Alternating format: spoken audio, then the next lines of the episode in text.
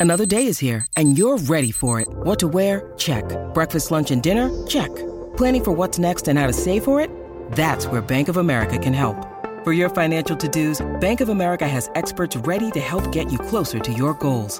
Get started at one of our local financial centers or 24-7 in our mobile banking app.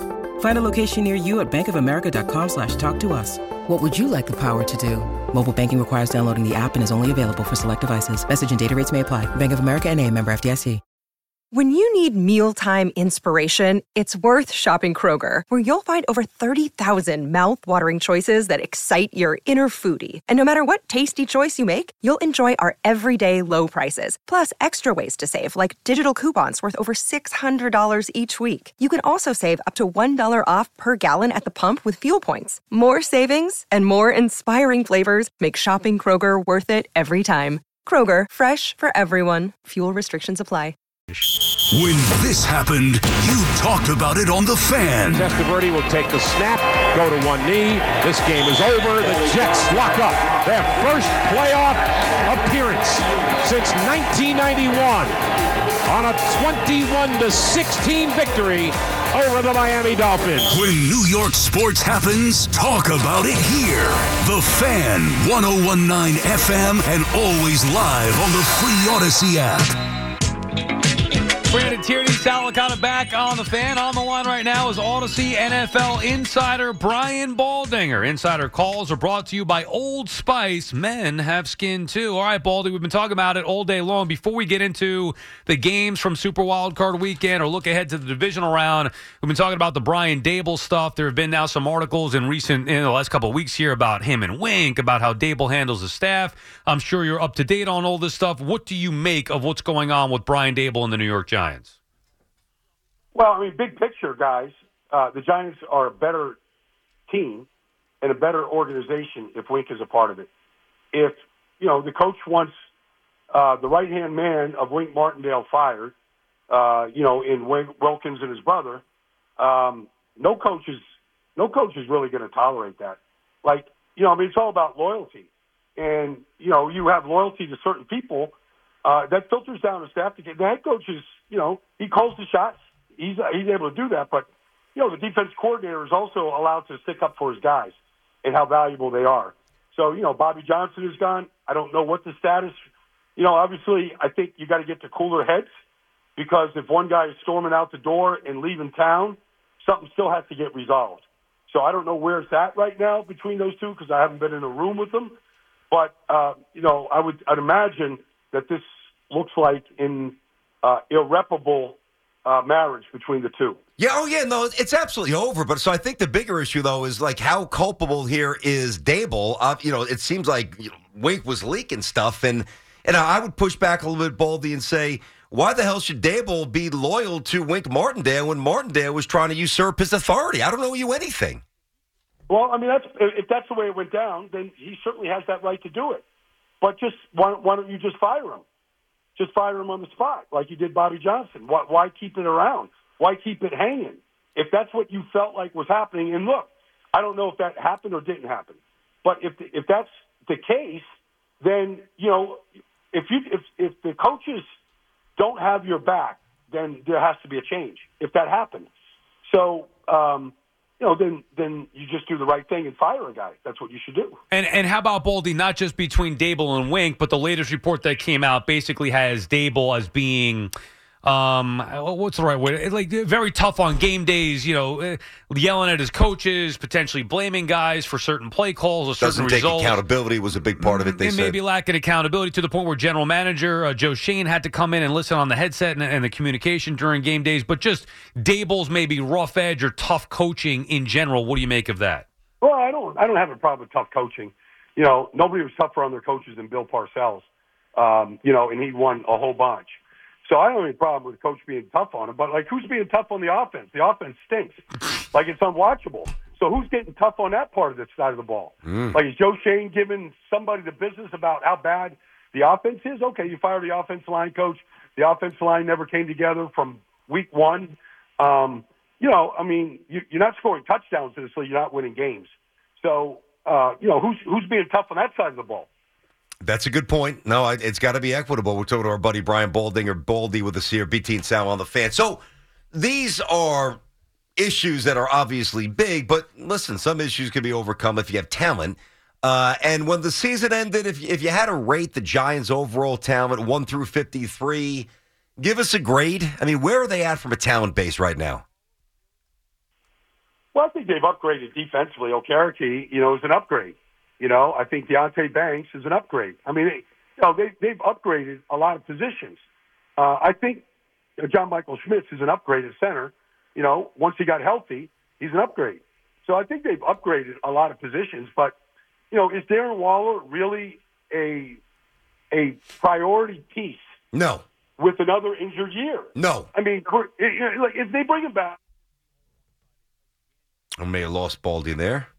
Yeah, we lose Baldy. All right, see if you could get him on uh, back on the line there, Hoff. And I'm going to transition to after this this answer about the Giants, to transition to the wild card games because I'm curious what he thinks of not only the Cowboys but obviously the Eagles falling apart and potentially what's going to happen here moving forward.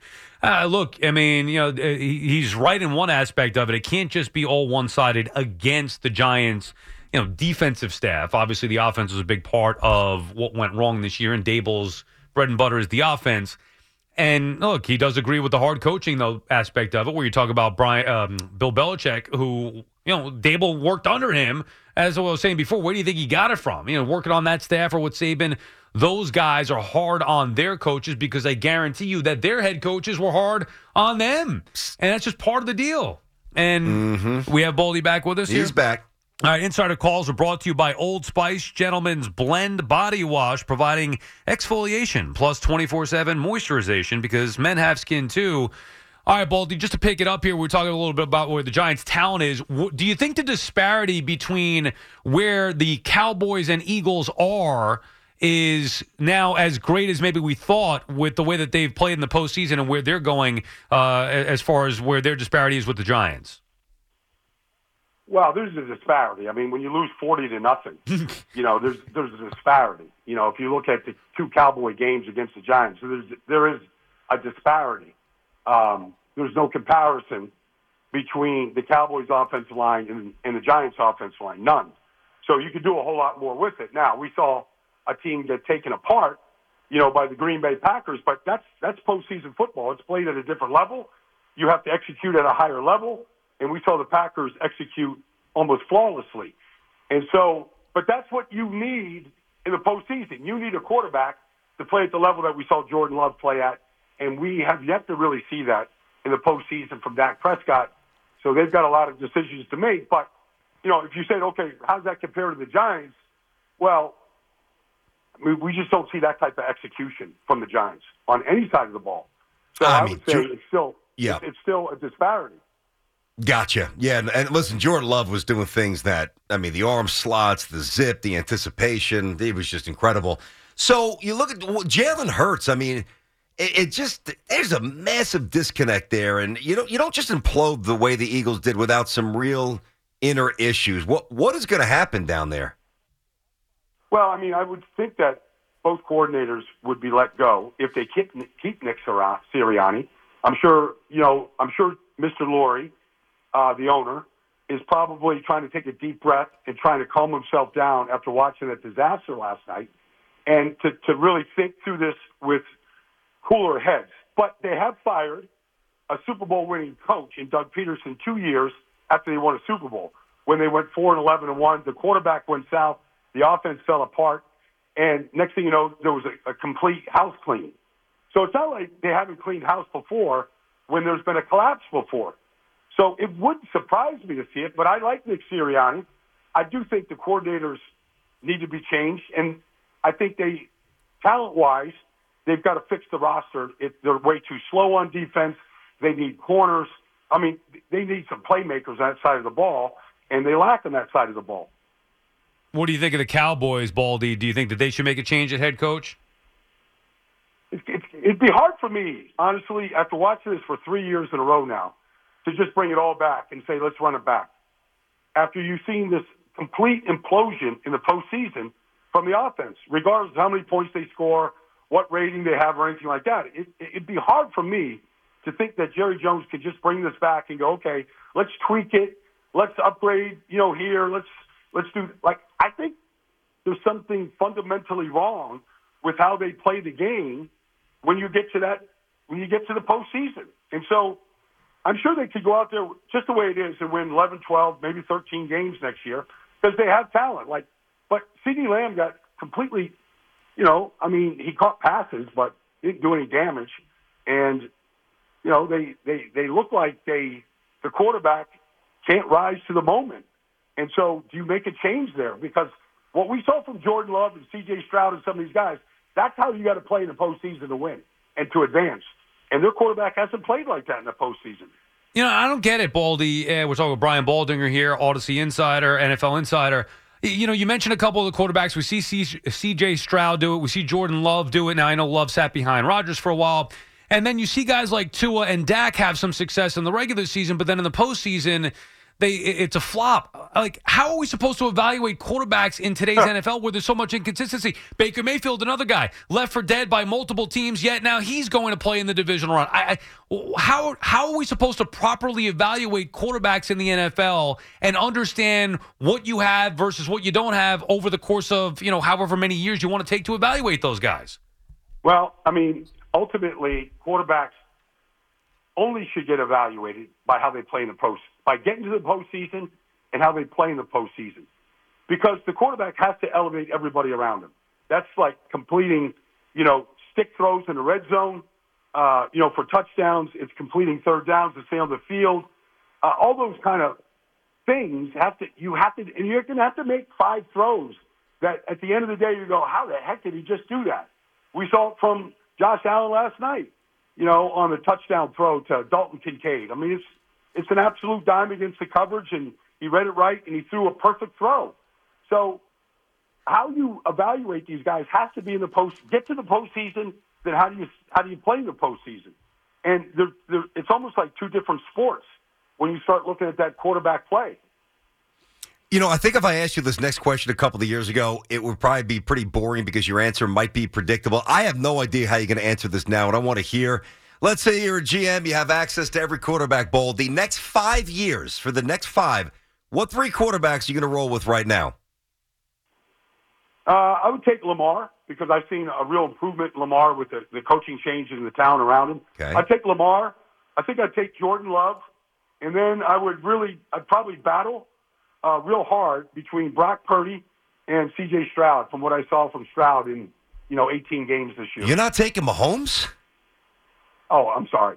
Okay, all right. I got okay, it, I got okay. it. Gotcha. Yeah, no, it's like, I mean, I, I, I, it's almost like you just take them for granted sometimes. Yeah. So you're like, okay, who else is out there besides Mahomes? But I mean, look, there's Josh Allen. I mean, there's these guys that are Burrow. in the final eight.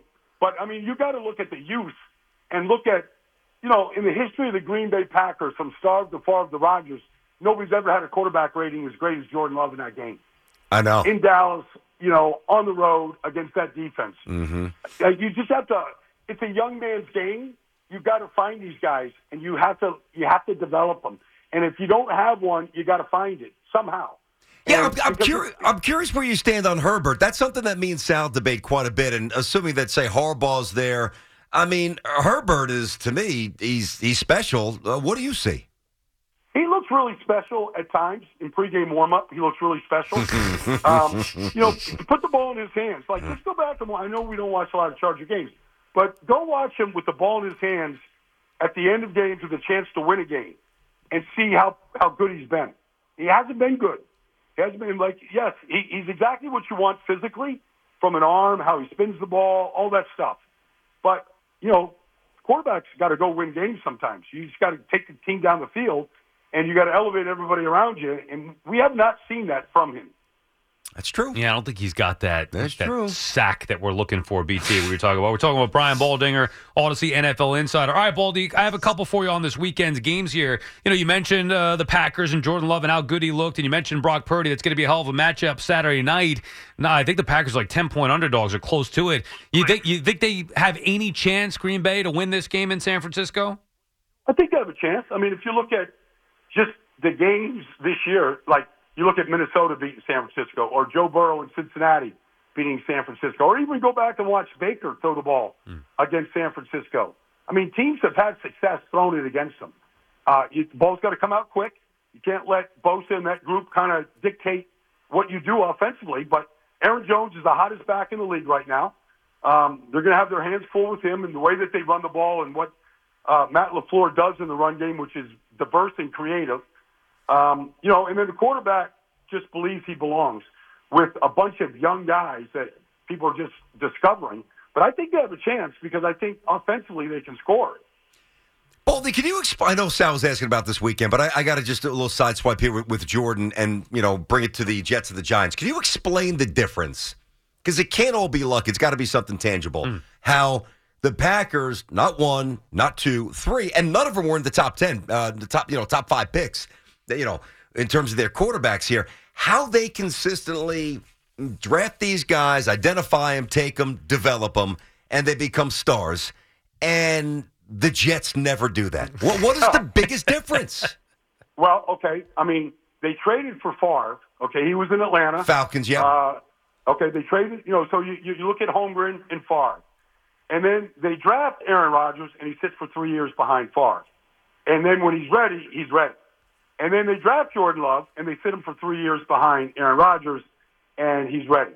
So maybe it's about looking to the future, even when you have a quarterback, looking to the future so that the transition isn't as painful as it is for a lot of other teams. yeah.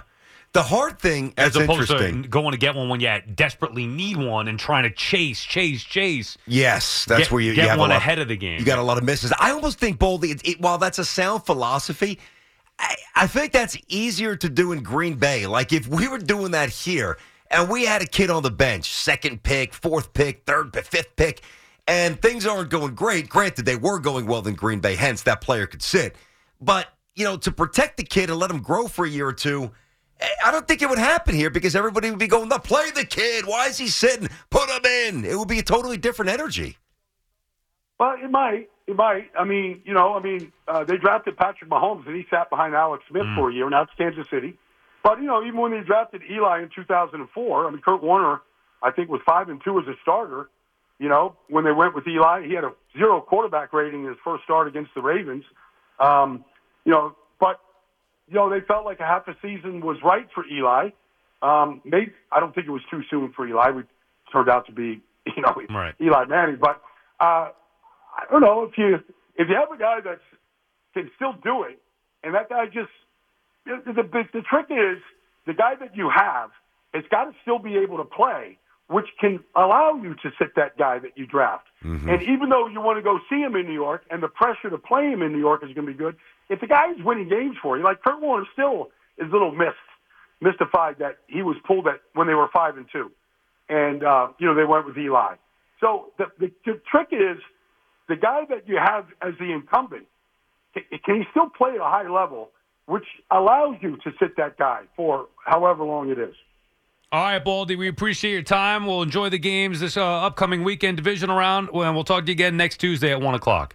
Okay, guys, you got it, man. Thanks, man. And by the way, Sal, did you know he's a Nassau Community College guy? Did you know that? No, I did not. Yeah. He's from Long Island? Massapequa High School. I had no idea. Me neither.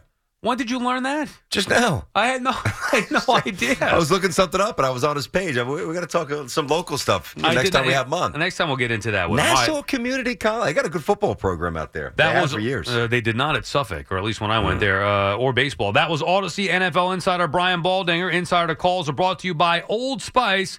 Men have skin too. We'll come back, hit you with the call of the day, and get back to you guys, Daboll and Wink, or just Brian Daboll in general. Whatever's on your mind about the Giants head coach and the controversy that has followed him uh, really since the end of the season, and now the latest article with Pat Leonard of the New York Daily News. BT and Sal on the fan.